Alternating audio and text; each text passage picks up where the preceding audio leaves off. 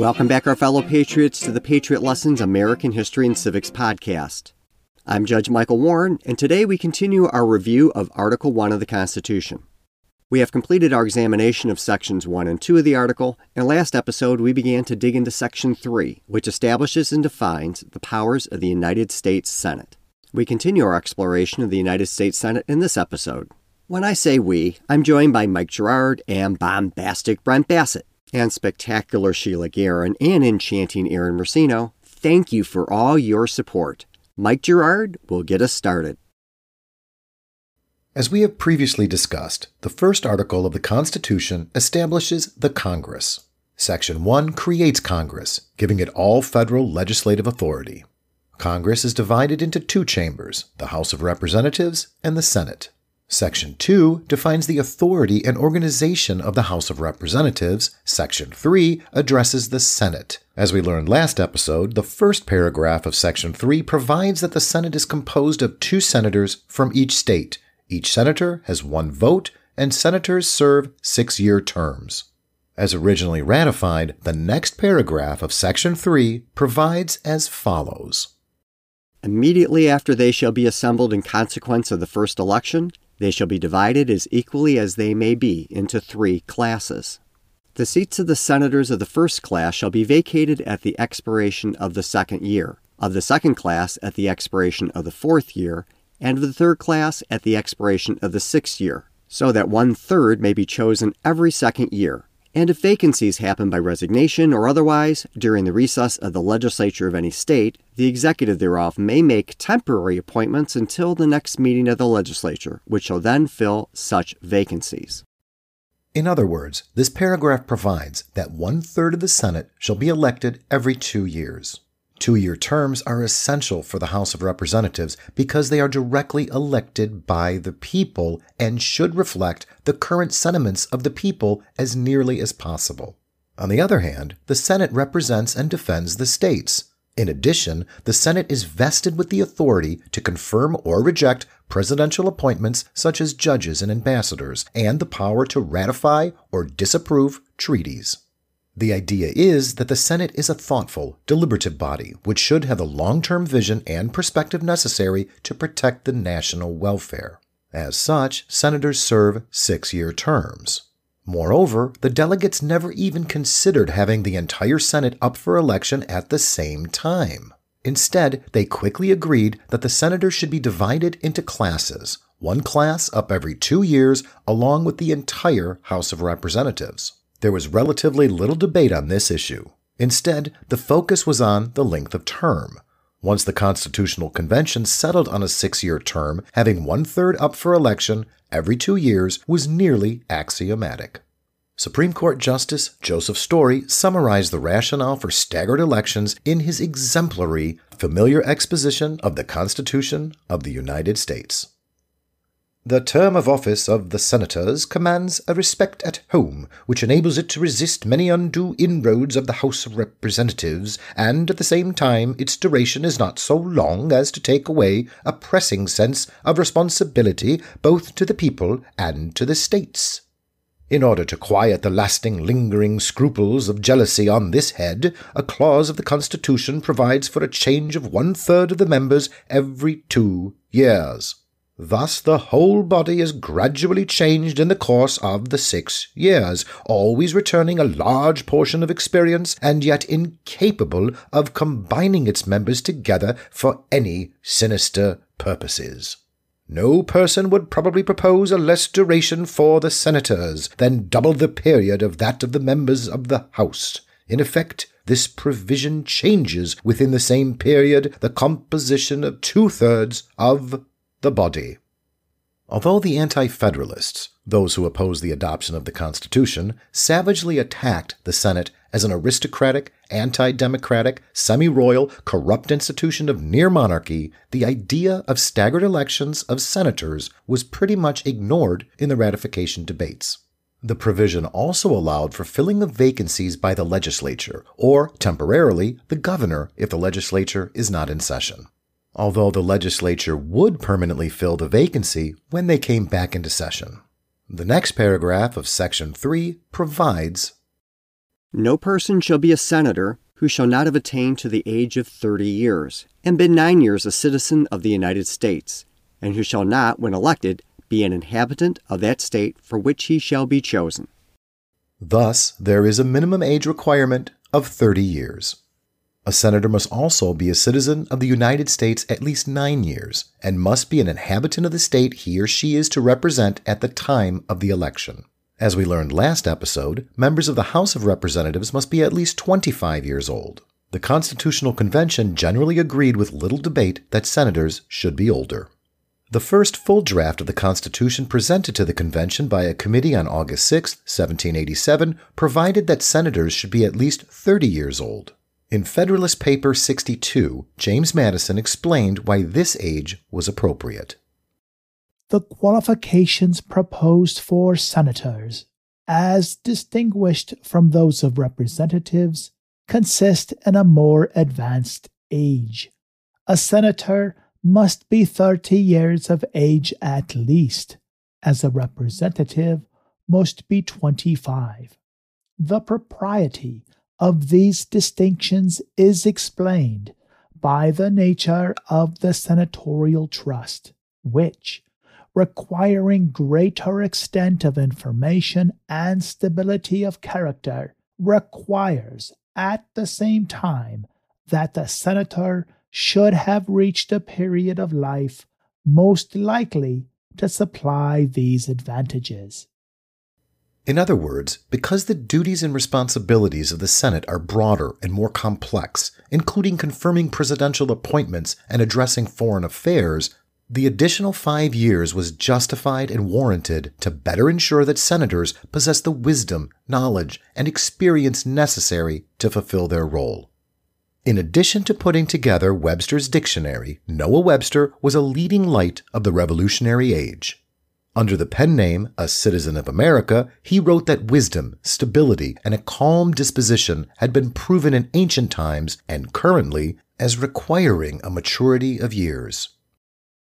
In turbulent times, such restraint is our greatest safety. In calm times, and in measures obviously calculated for the general good, both branches must always be unanimous. A man must be thirty years of age before he can be admitted into the Senate, which was likewise a requisite in the Roman government. What property was requisite for a senator in the early ages of Rome, I cannot inform myself. But Augustus fixed it at eight hundred sestertium, between six and seven thousand pounds sterling. In the federal constitution, money is not made a requisite. The places of senators are wisely left open to all persons of suitable age and merit. Considering how much the ratification debates attack the Senate on various issues, this particular qualification seems to have avoided taking fire. The next clause requires that any senator must be a citizen for at least nine years. This actually drew quite a bit of attention at the Constitutional Convention. The August 6 draft of the Constitution only required four years of citizenship. Pennsylvania delegate Gouverneur Morris started the debate. He moved that the period be four years plus a decade he argued that strangers should not be admitted into our public councils. South Carolina delegate Charles Cotesworth Pinckney seconded the motion.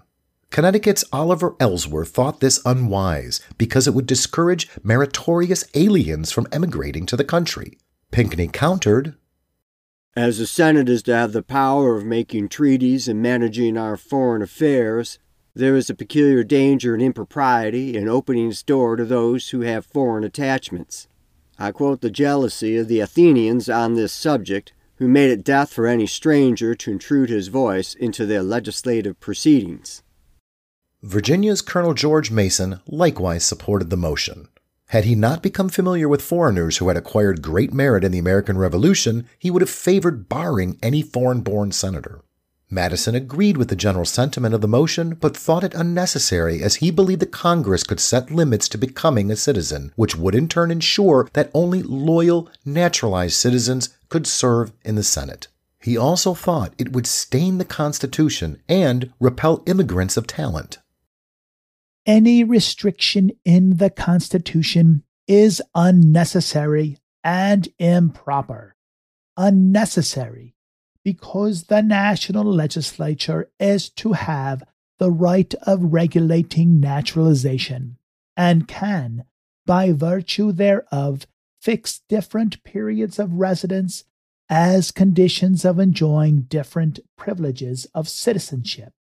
Improper, because it will give a tincture of illiberality to the Constitution, because it will put it out of the power of the national legislature, even by special acts of naturalization, to confer the full rank of citizens on meritorious strangers and because it will discourage the most desirable class of people from emigrating to the United States. Should the proposed Constitution have the intended effect of giving stability and reputation to our governments, great numbers of respectable Europeans, men who love liberty and wish to its blessings, will be ready to transfer their fortunes hither. All such would feel the mortification of being mocked with suspicious incapacitations, though they should not covet the public honors. At this point, a man who knew a thing or two about immigrants voiced his opinion on the floor. Pierce Butler represented South Carolina at the convention, but as late as 1772, he commanded English troops in America who were trying to enforce British rule. In fact, one of his units was involved in the Boston Massacre. He was Irish and had served in Canada in the French and Indian War, returned to Ireland, came back to Canada in Nova Scotia, and then assigned to Boston. He married a local girl in South Carolina. He was called back to Great Britain in 1773, but instead he sold his commission and bought a plantation in South Carolina. With the onset of fighting in 1775, he joined the American cause and never looked back. He was elected to the South Carolina legislature in 1776 and continued in that service until 1789. He had what some might consider a surprising view he agreed that foreigners should be in the country for a long period before becoming eligible for service in the United States Senate. I am decidedly opposed to the admission of foreigners without a long residence in the country. They bring with them not only attachments to other countries, but ideas of government so distinct from ours that in every point of view they are dangerous. I acknowledge that if I myself had been called into public life within a short time after my coming to America, my foreign habits, opinions, and attachments would have rendered me an improper agent in public affairs. I'll mention the great strictness observed in Great Britain on this subject. Butler's confession was not enough to sway all the delegates.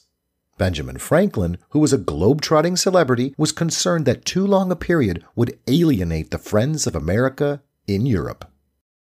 I am not against a reasonable time, but should be very sorry to see anything like illiberality inserted in the Constitution. The people in Europe are friendly to this country. Even in the country with which we have been lately at war, we are now and had during the war a great many friends, not only among the people at large, but in both houses of parliament. In every other country in Europe, all the people are our friends. We found in the course of the Revolution that many strangers served us faithfully, and that many natives took part against the country. When foreigners, after looking about for some other country in which they can obtain more happiness, give a preference to ours, it is a proof of attachment which ought to excite our confidence and affection. Virginia's Edmund Randolph concurred with much of Franklin's sentiments. He also thought that principles of the Declaration of Independence and the state constitutions demanded that a short period of time be all that should be required. Pennsylvania delegate James Wilson, a Scottish immigrant, was playing a key part in the Constitutional Convention. He came to the colonies in 1765, just as the Stamp Act sparked the first major crisis between England and the colonies. He wrote a very influential pamphlet opposing taxation without representation and helped Pennsylvania vote for independence in 1776.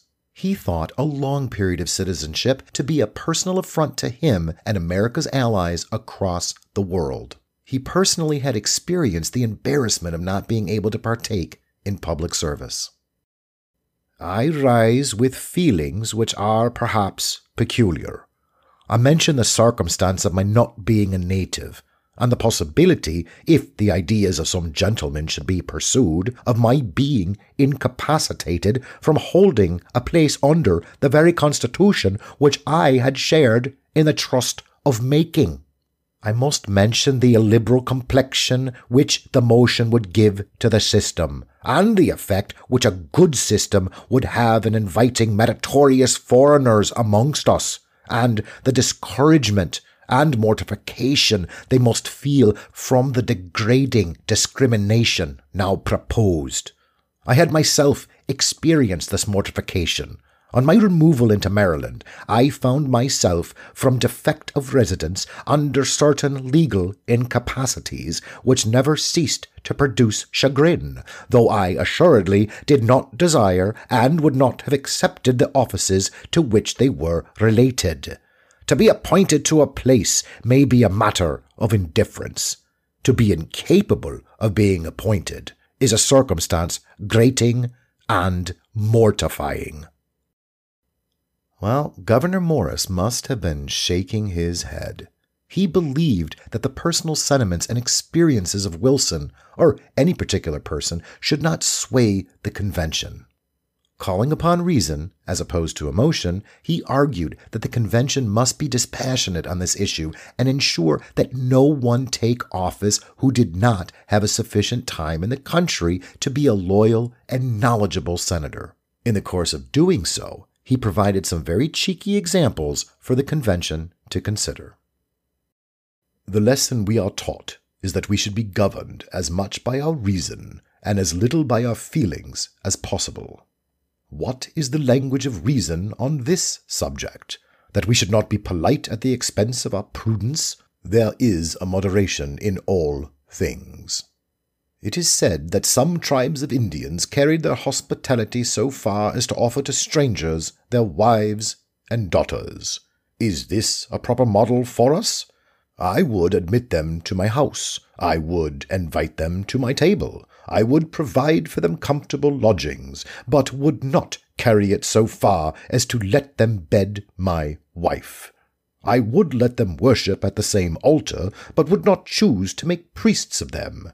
I would run over the privileges which emigrants would enjoy among us, although they should be deprived of that of being eligible to the great offices of government observing that they exceeded the privileges allowed to foreigners in any part of the world, and that as every society from a great nation down to a club had the right of declaring the conditions on which new members should be admitted, there could be no room for complaint. As to those philosophical gentlemen, those citizens of the world as they call themselves, I own I do not wish to see any of them in our public councils. I would not trust them.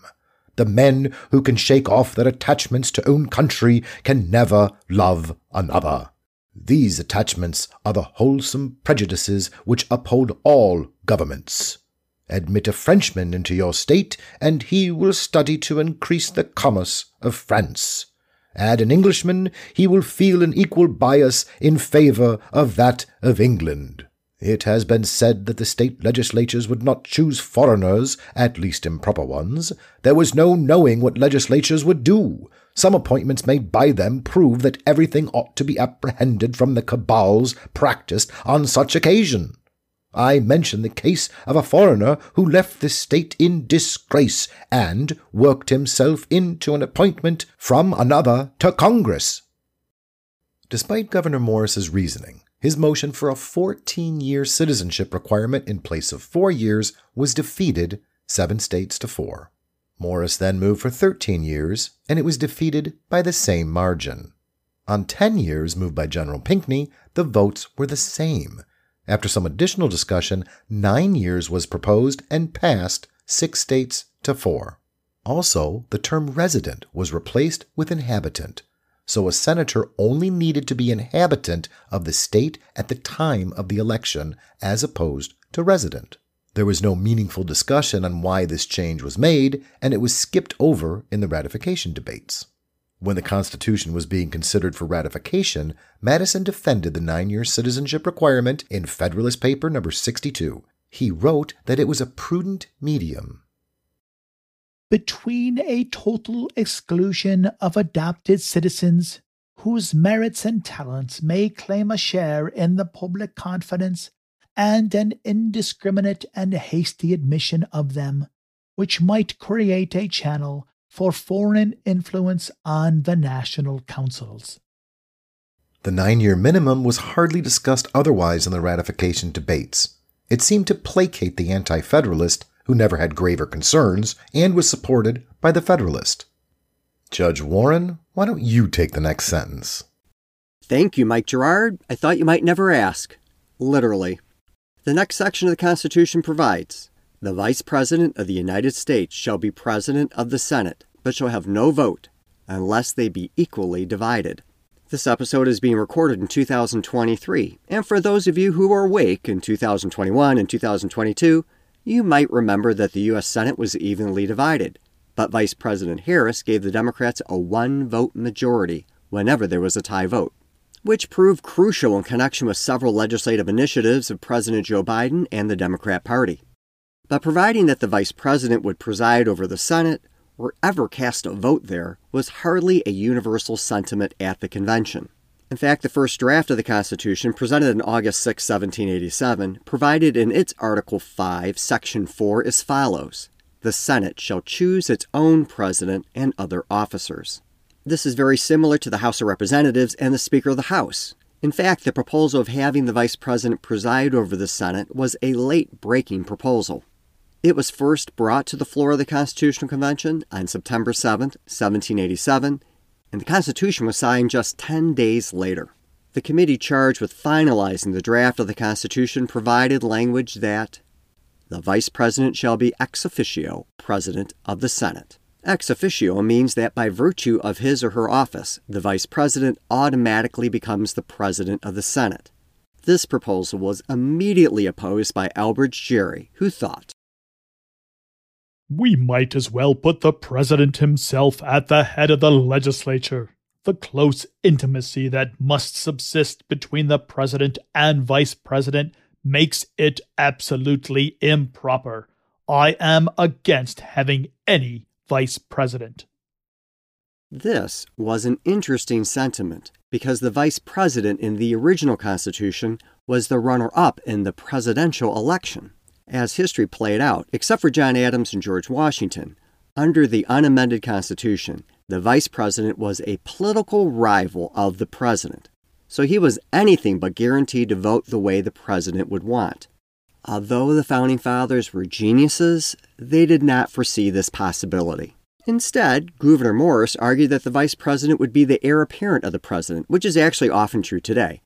But if there was no vice president, that the president of the Senate would be the heir apparent, so to him, it really didn't matter at all. Connecticut's Roger Sherman remarked that there was no danger in the vice president being the president of the Senate. Actually, if he didn't have this job, he would have nothing to do. Also, giving him a vote was essential to breaking ties. Virginia Governor Edmund Randolph opposed the clause, and North Carolina delegate Hugh Williamson thought the vice president was unwanted. It was just a way to give the runner up in the presidential election a consolation position. But Virginia's George Mason lodged a stronger complaint. The office of vice president is an encroachment on the rights of the Senate and it mixes too much the legislative and the executive, which, as well as the judiciary department, ought to be kept as separate as possible. Although most of the convention debate was negative, the question, shall the vice president be ex officio president of the Senate, passed eight states to two. Still, the vice president as a concept stuck in the throat of some. Elbridge Gerry listed as one of the reasons he would not sign the Constitution was the fact that the vice president was to be the head of the Senate. In fact, this concern flowed into the ratification debates. The Anti Federalist Cato, likely New York Governor George Clinton, wrote in Cato Letter 5 that a vice president is as unnecessary as he is dangerous in his influence. Alexander Hamilton robustly came to the vice president's defense in Federalist Paper 68, in which he explained that practically there needed to be a tiebreaker for the Senate, since it always would have an even number of senators, and that to require a sitting senator to preside over the Senate would improperly affect the dynamics of that chamber. Justice Story gives a rather elaborate explanation of the reason for placing the vice president at the head of the Senate, which, as far as I can tell, was not particularly well rooted in the historical record, but which does make quite a bit of sense and may very well have been an unspoken consideration of its supporters. The strong motive for this arrangement undoubtedly arose from the desire to moderate state jealousy and to preserve state equality in the Senate. If the presiding officer of the Senate were to be chosen exclusively from its own members, it was supposed that the state upon which the choice might fall might possess either more or less than its due share of influence. If he were not allowed to vote except upon an equal division of the Senate, then the state would be deprived of his vote. If he were entitled to vote, and also in such cases to give a casting vote, then the state would, in effect, possess a double vote. If he could only vote as a member, then, in the case of an equality of votes, much inconvenience might arise from the indecision of the Senate. It might give rise to dangerous feuds or intrigues and create state or national agitations. It would be far better in such an equality of votes to refer the decision to a common arbiter, like the vice president, chosen by a vote of the states, and therefore to be deemed the representative of all of them. The permanent appointment of any one of the senators as President of the Senate might give him an undue influence and control over measures during his official term. An appointment for a single session only would subject the body to constant agitations and intrigues, incompatible with its own dignity and convenience, and might introduce irregularities unfavorable to an impartial course of proceedings founded upon experience and an accurate knowledge of the duties of the office. These views appear to have had great weight in the convention, and have been found entirely satisfactory to the people. The appointment of the Vice President to preside in the Senate has been greatly conducive to the harmony of the states and the dignity of the general government. As the Senate possesses the power to make rules to regulate its own proceedings, there is little danger that there can ever arise any serious abuse of the presiding power. The danger, if any, is rather the other way that the presiding power will be silently weakened or openly surrendered, so as to leave to the office little more than the barren honour of the place, without influence and without action. A much more depressing, but perhaps more realistic sentiment was provided by constitutional scholar John S. Landon. A vice president was provided for to act as president in case of a vacancy or the disability of the president it was seen that his office would be a weary void, and to give him relief and excuse for existence, he was made President of the Senate. Now that's a ringing endorsement of the vice presidency. The next sentence is relatively straightforward. The Senate shall choose their officers and also a president pro tempore in the absence of the vice president or when he shall exercise the office of President of the United States. Like the House of Representatives, the Senate selects its own officers, including a president pro tempore, who is to preside over the Senate when the vice president isn't around. I could find no discussion of this provision in any of the Constitution Convention debates, the Federalist or Anti Federalist papers, or in the ratifying debates in the state constitutions. Nada. Zippo. This was because the provision was so obviously appropriate that it required no comment. Justice Story explains the necessity and wisdom of this provision. The propriety of entrusting the Senate with the choice of its other officers, and also of a president pro tem in the absence of the vice president, or when he exercises the office of president, seems never to have been questioned, and indeed is so obvious that it is wholly unnecessary to vindicate it. Confidence between the Senate and its officers, and the power to make a suitable choice, and to secure a suitable responsibility for the faithful discharge of the duties of office are so indispensable for the public good that the provision will command universal assent as soon as it is mentioned. It has grown into a general practice for the Vice President to vacate the senatorial chair a short time before the termination of each session in order to enable the Senate to choose a President pro tem who might already be in office if the Vice President in the recess should be called to the chair of state. The practice is founded in wisdom and sound policy as it immediately provides for an exigency which may well be expected to occur at any time, and prevents the choice from being influenced by temporary excitements or intrigues arising from the actual existence of a vacancy. As it is useful in peace to provide for war, so it is likewise useful in times of profound tranquillity to provide for political agitations which may disturb the public harmony. In short, the Senate picking its own officers and having another officer preside over the Senate when the Vice President is unavailable is wise and makes a great deal of practical sense. Our first Vice President, John Adams, took his duties as the presiding officer of the Senate just like everything else, very seriously.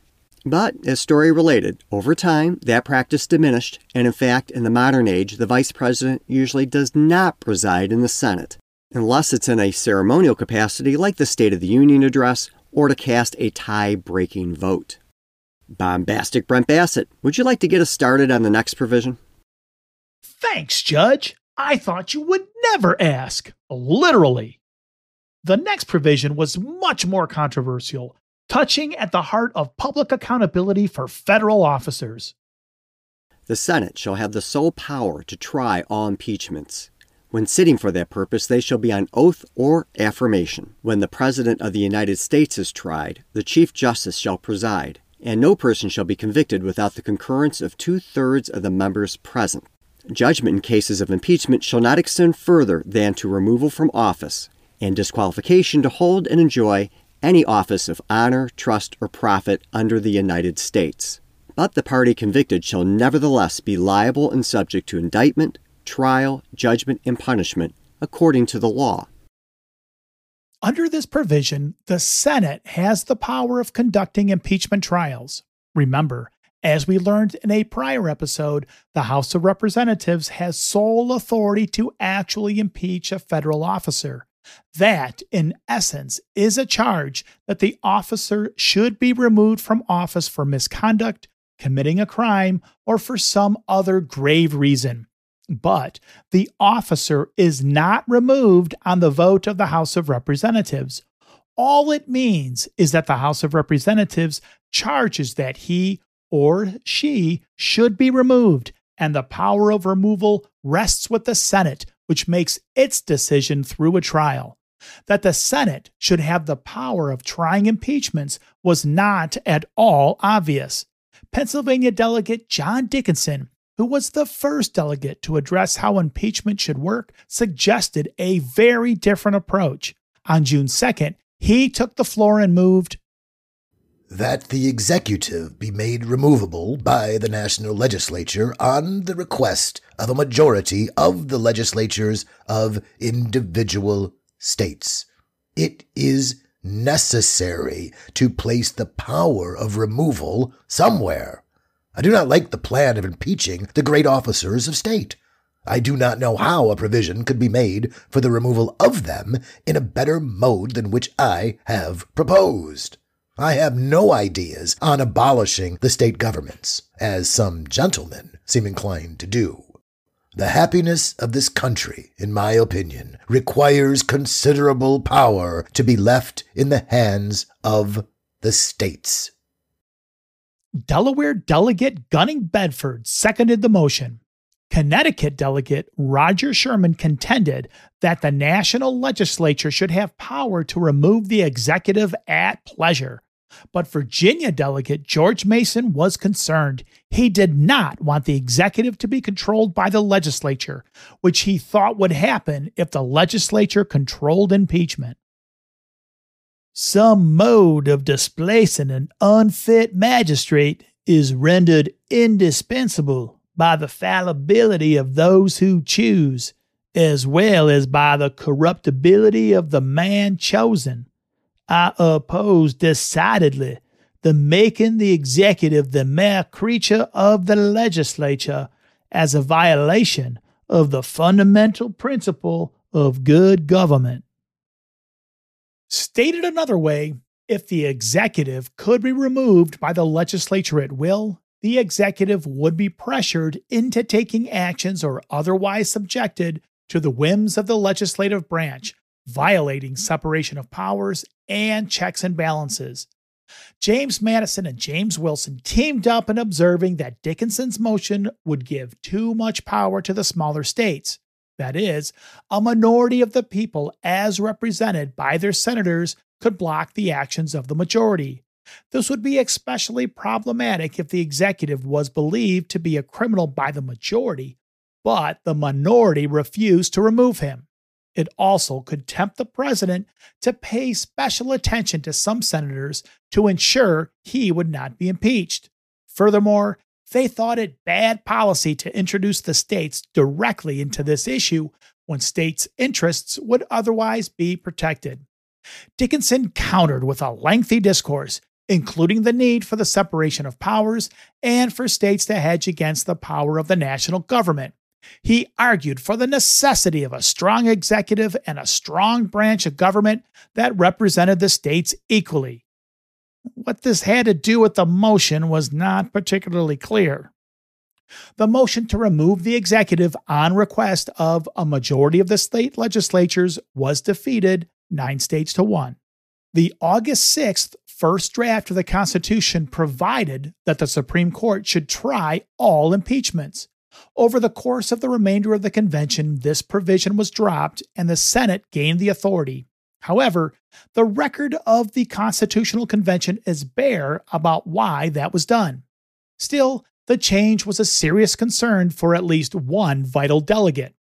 Virginia delegate Edmund Randolph, who would become the first Attorney General of the United States under George Washington, had a long litany of reasons why he would not support the Constitution, one of which was that the Senate would be the trial venue for impeachment of the executive. However, the opposition to moving the trial to the Senate was sparsely voiced in the convention.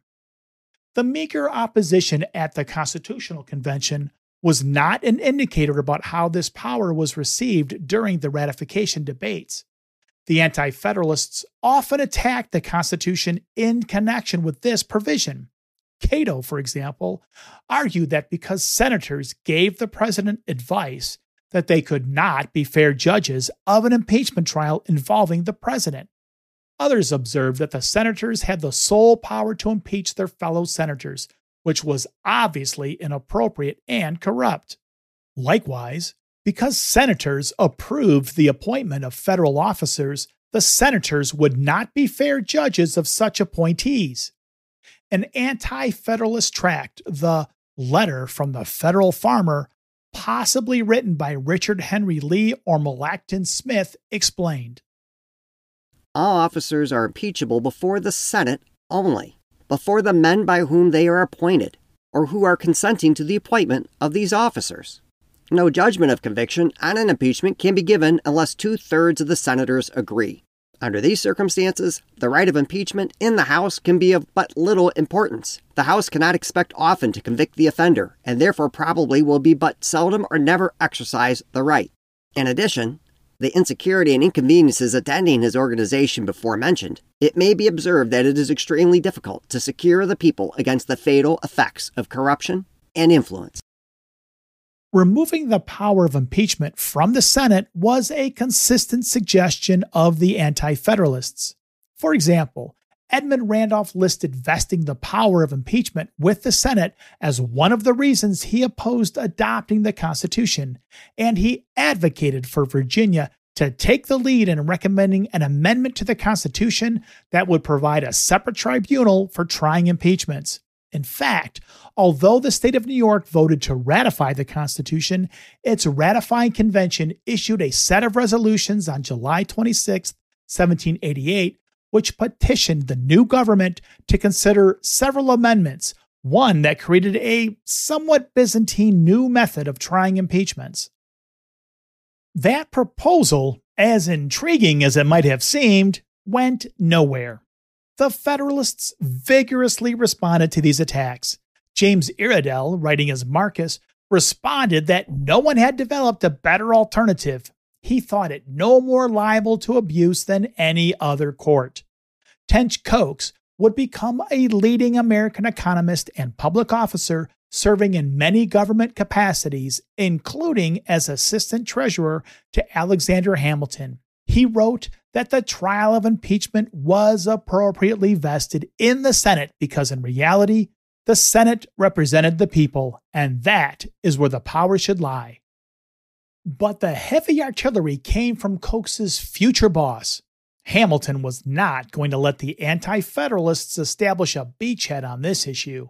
In fact, he dedicated the entirety of Federalist Paper 65 to this single issue he began his discussion by noting that impeachment involved alleged abuse or violation of the public trust by government officers, which generally meant that the subject would be considered political. As such, impeachment will seldom fail to agitate the passions of the whole community and to divide it into parties more or less friendly or inimical to the accused. In many cases, it will connect itself with the pre existing factions and will enlist all their animosities, partialities, influence, and interests on one side or on the other.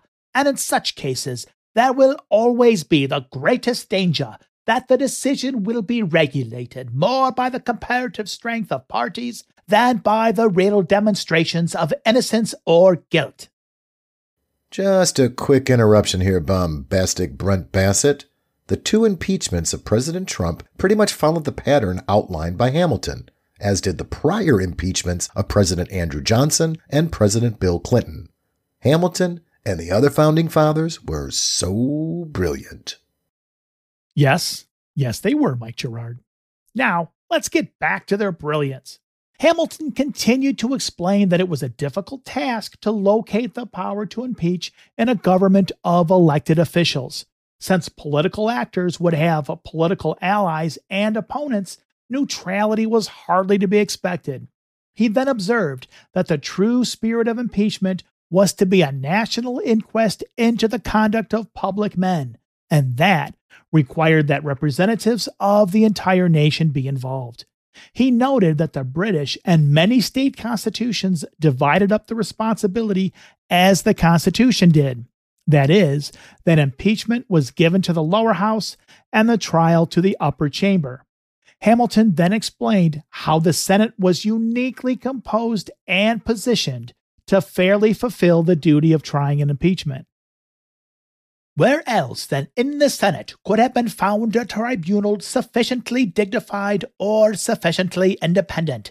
What other body would be likely to feel confidence enough in its own situation to preserve, unawed and uninfluenced, the necessary impartiality between an individual accused and the representatives of the people, his accusers? Could the Supreme Court have been relied upon as answering this description? It is much to be doubted whether the members of that tribunal would at all times be endowed with so eminent a portion of fortitude as would be called for in the execution of so difficult a task. And it is still more to be doubted whether they would possess the degree of credit and authority which might, on certain occasions, be indispensable towards reconciling the people to a decision that should happen to clash with an accusation brought by their immediate representatives. A deficiency in the first would be fatal to the accused, and the last dangerous to the public tranquility. James Iredell made very similar arguments in the North Carolina ratifying convention.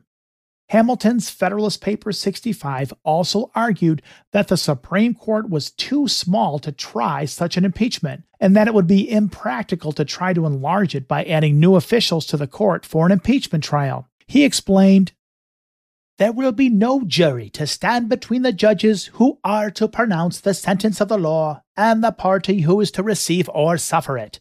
The awful discretion which a court of impeachments must necessarily have to doom to honor or to infamy the most confidential and the most distinguished characters of the community forbids the commitment of the trust to a small number of persons. He then explained that because impeachment had no criminal or civil consequence, it just removes the convicted from office, that the courts must be free to impartially try criminal or civil proceedings without having already rendered a decision in a related impeachment. This also eliminated some kind of hybrid court, which would include the Senate plus the Supreme Court. The creation of a brand new court of impeachments seemed impractical. It would require a standing cost or great trouble in convening it when accusations arose. After all, the trial would require representatives from across the nation to meet the purpose of a national inquiry. Finally, Hamilton argued that even if the impeachment process was imperfect, it was not so imperfect as to be a reason to vote against the ratification of the Constitution. But though one or the other of the substitutes which have been examined, or some other that might be devised, should be thought preferable to the plan. In this respect, reported by the convention, it will not follow that the Constitution ought, for this reason, to be rejected. If mankind were to resolve to agree in no institution of government until every part of it has been adjusted to the most exact standard of perfection, society would soon become a general scene of anarchy and the world a desert. Where is the standard of perfection to be found? Who will undertake to unite the discordant opinions of a whole community in the same judgment of it, and to prevail upon one conceited projector to renounce his infallible criterion for the fallible criterion of his more conceited neighbor? To answer the purpose of the adversaries of the Constitution, they ought to prove not merely that particular provisions in it are not the best which might have been imagined, but that the plan upon the whole is bad and pernicious. Joseph's Story aptly summarized the framers' view of the Senate being the repository of impeachment powers. The great objects to be attained in the selection of a tribunal for the trial of impeachments are impartiality, integrity, intelligence, and independence. If either of these qualities is wanting, the trial is essentially defective. To ensure impartiality, the body must be in some degree removed from popular power and passions, from the influence of sectional prejudices, and from the still more dangerous influence of party spirit. To secure integrity, there must be a lofty sense of duty and a deep responsibility to God as well as to future ages. To secure intelligence, there must be age, experience, and high intellectual powers and attainments. To secure independence, there must be numbers, as well as talents, and a confidence resulting from permanency of place dignity of station, and consciousness of patriotism. The Senate from its very organization must be presumed to possess all these qualities in a high degree, and certainly in a degree not surpassed by any other political body in the country. If it should be asked why the power to try impeachments might not have been confined to a court of law of the highest grade, it may be answered that such a tribunal is not, on various accounts, so fit for the purpose. In the first place, the offences to be tried are generally of a political character, such as a court of law is not ordinarily accustomed to examine, and such as its common functions exclude. The senators, on the contrary, necessarily become familiar with such subjects. In the next place, the strict course of proceedings in courts of law is ill adapted to the searching out of political delinquencies. In the next place, such political functions are in no small degree incompatible with the due discharge of other judicial duties. They have a tendency to involve the judges in party interests and party contests, and thereby to withdraw from their minds those studies and habits which are most important in the ordinary administration of justice to secure independence and impartiality. In the next place, the judges are themselves appointed by the executive, and may be called upon to try cases in which he, or some officer enjoying his confidence and acting under his orders, is the party impeached.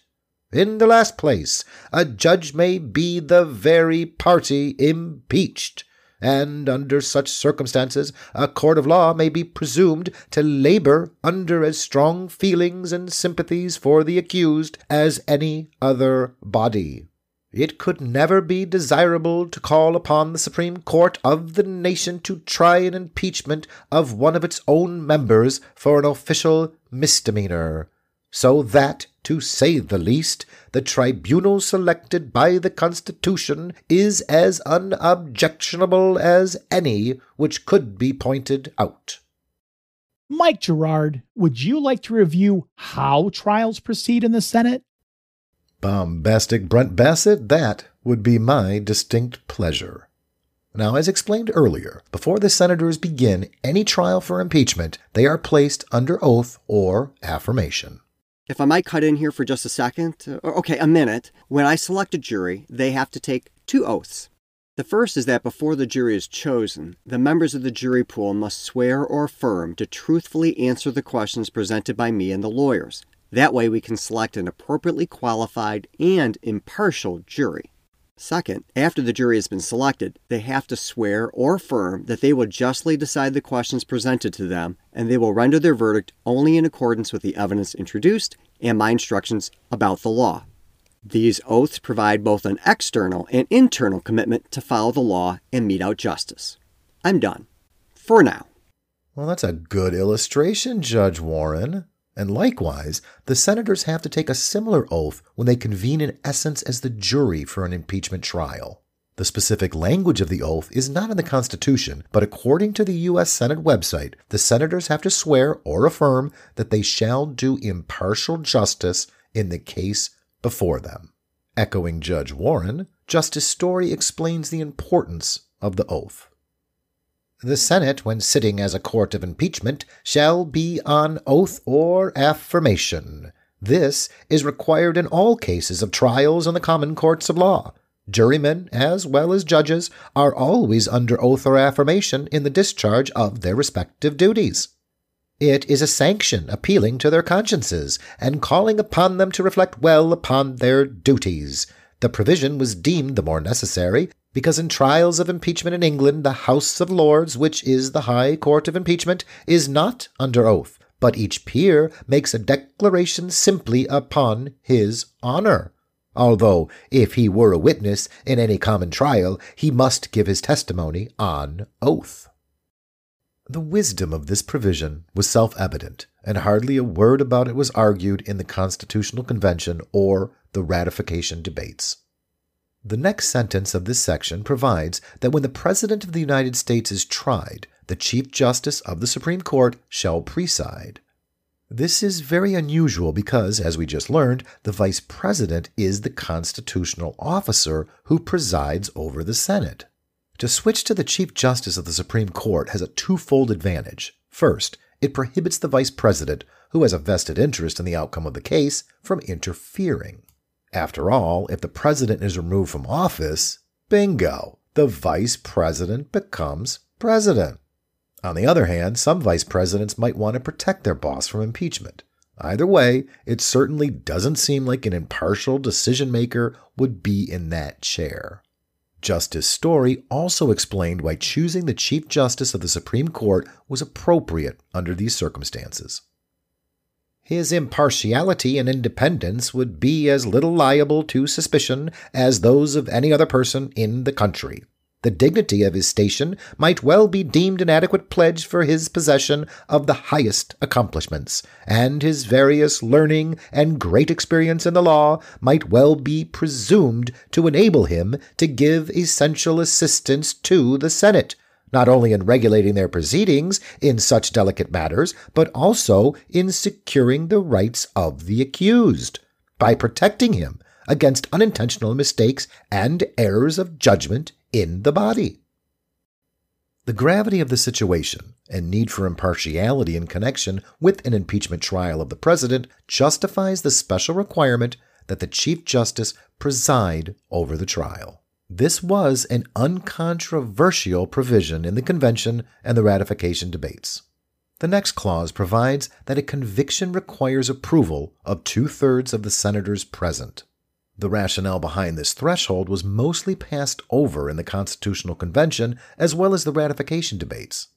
However, Justice Story once again comes to the rescue with an explanation of this threshold.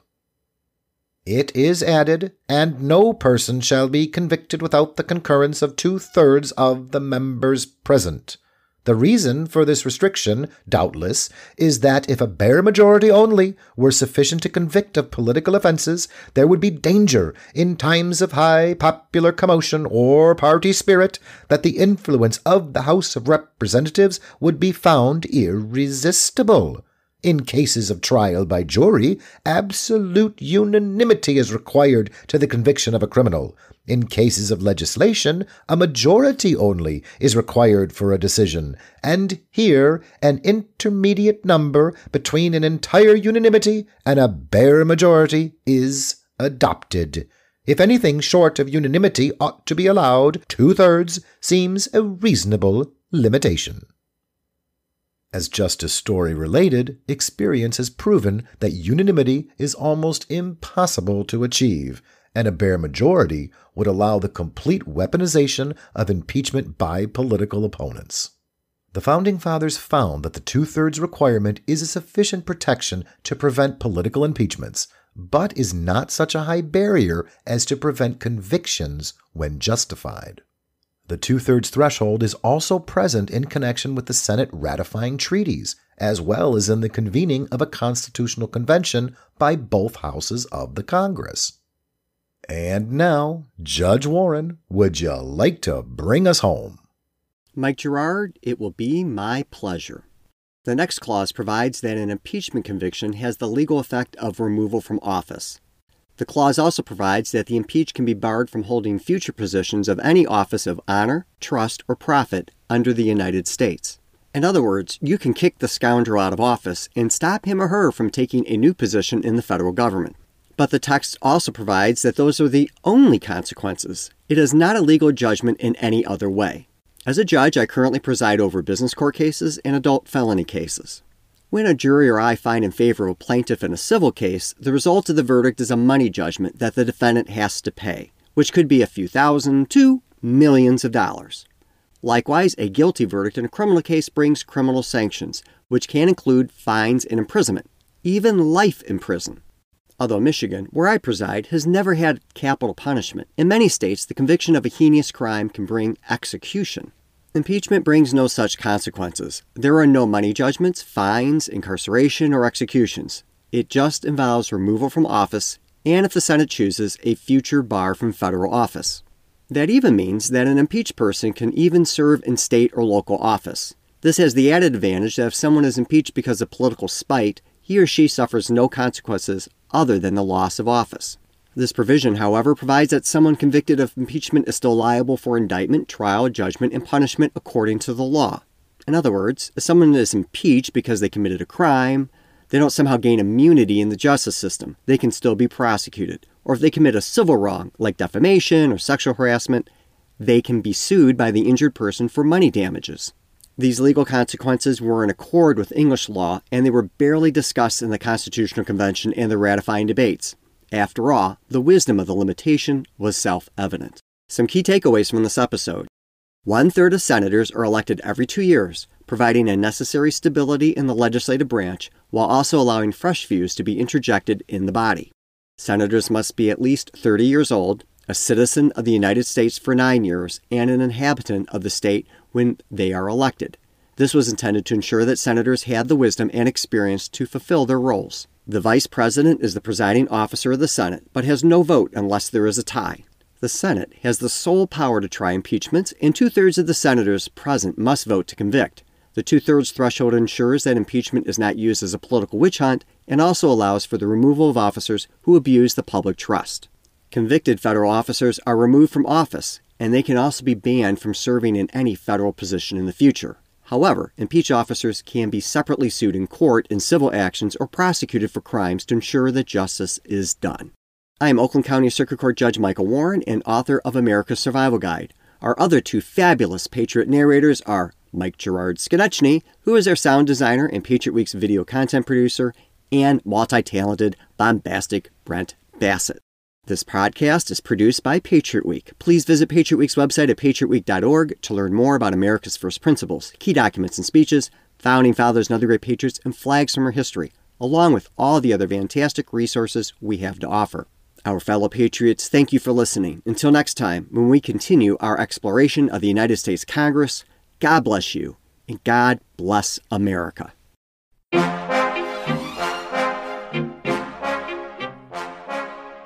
Thank you, our fellow patriots, for listening. Please subscribe to our podcast and rate us. That is, if you're going to give us those five golden stars. We can be found on Apple Podcasts, Google Play, Spotify, and many other platforms. You can also find much more at patriotweek.org, which includes videos, lesson plans, TV episodes, and many other goodies. Patriot Week is celebrated every year from September 11th, the anniversary of the terrorist attacks, through September 17th, the anniversary of the signing of the Constitution. It has been recognized by the U.S. Senate and many states.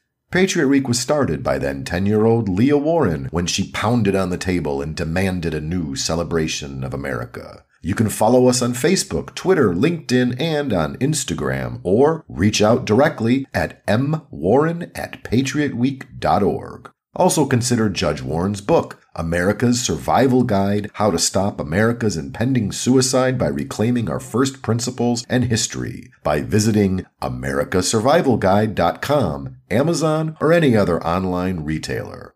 Until next time, God bless you and God bless America.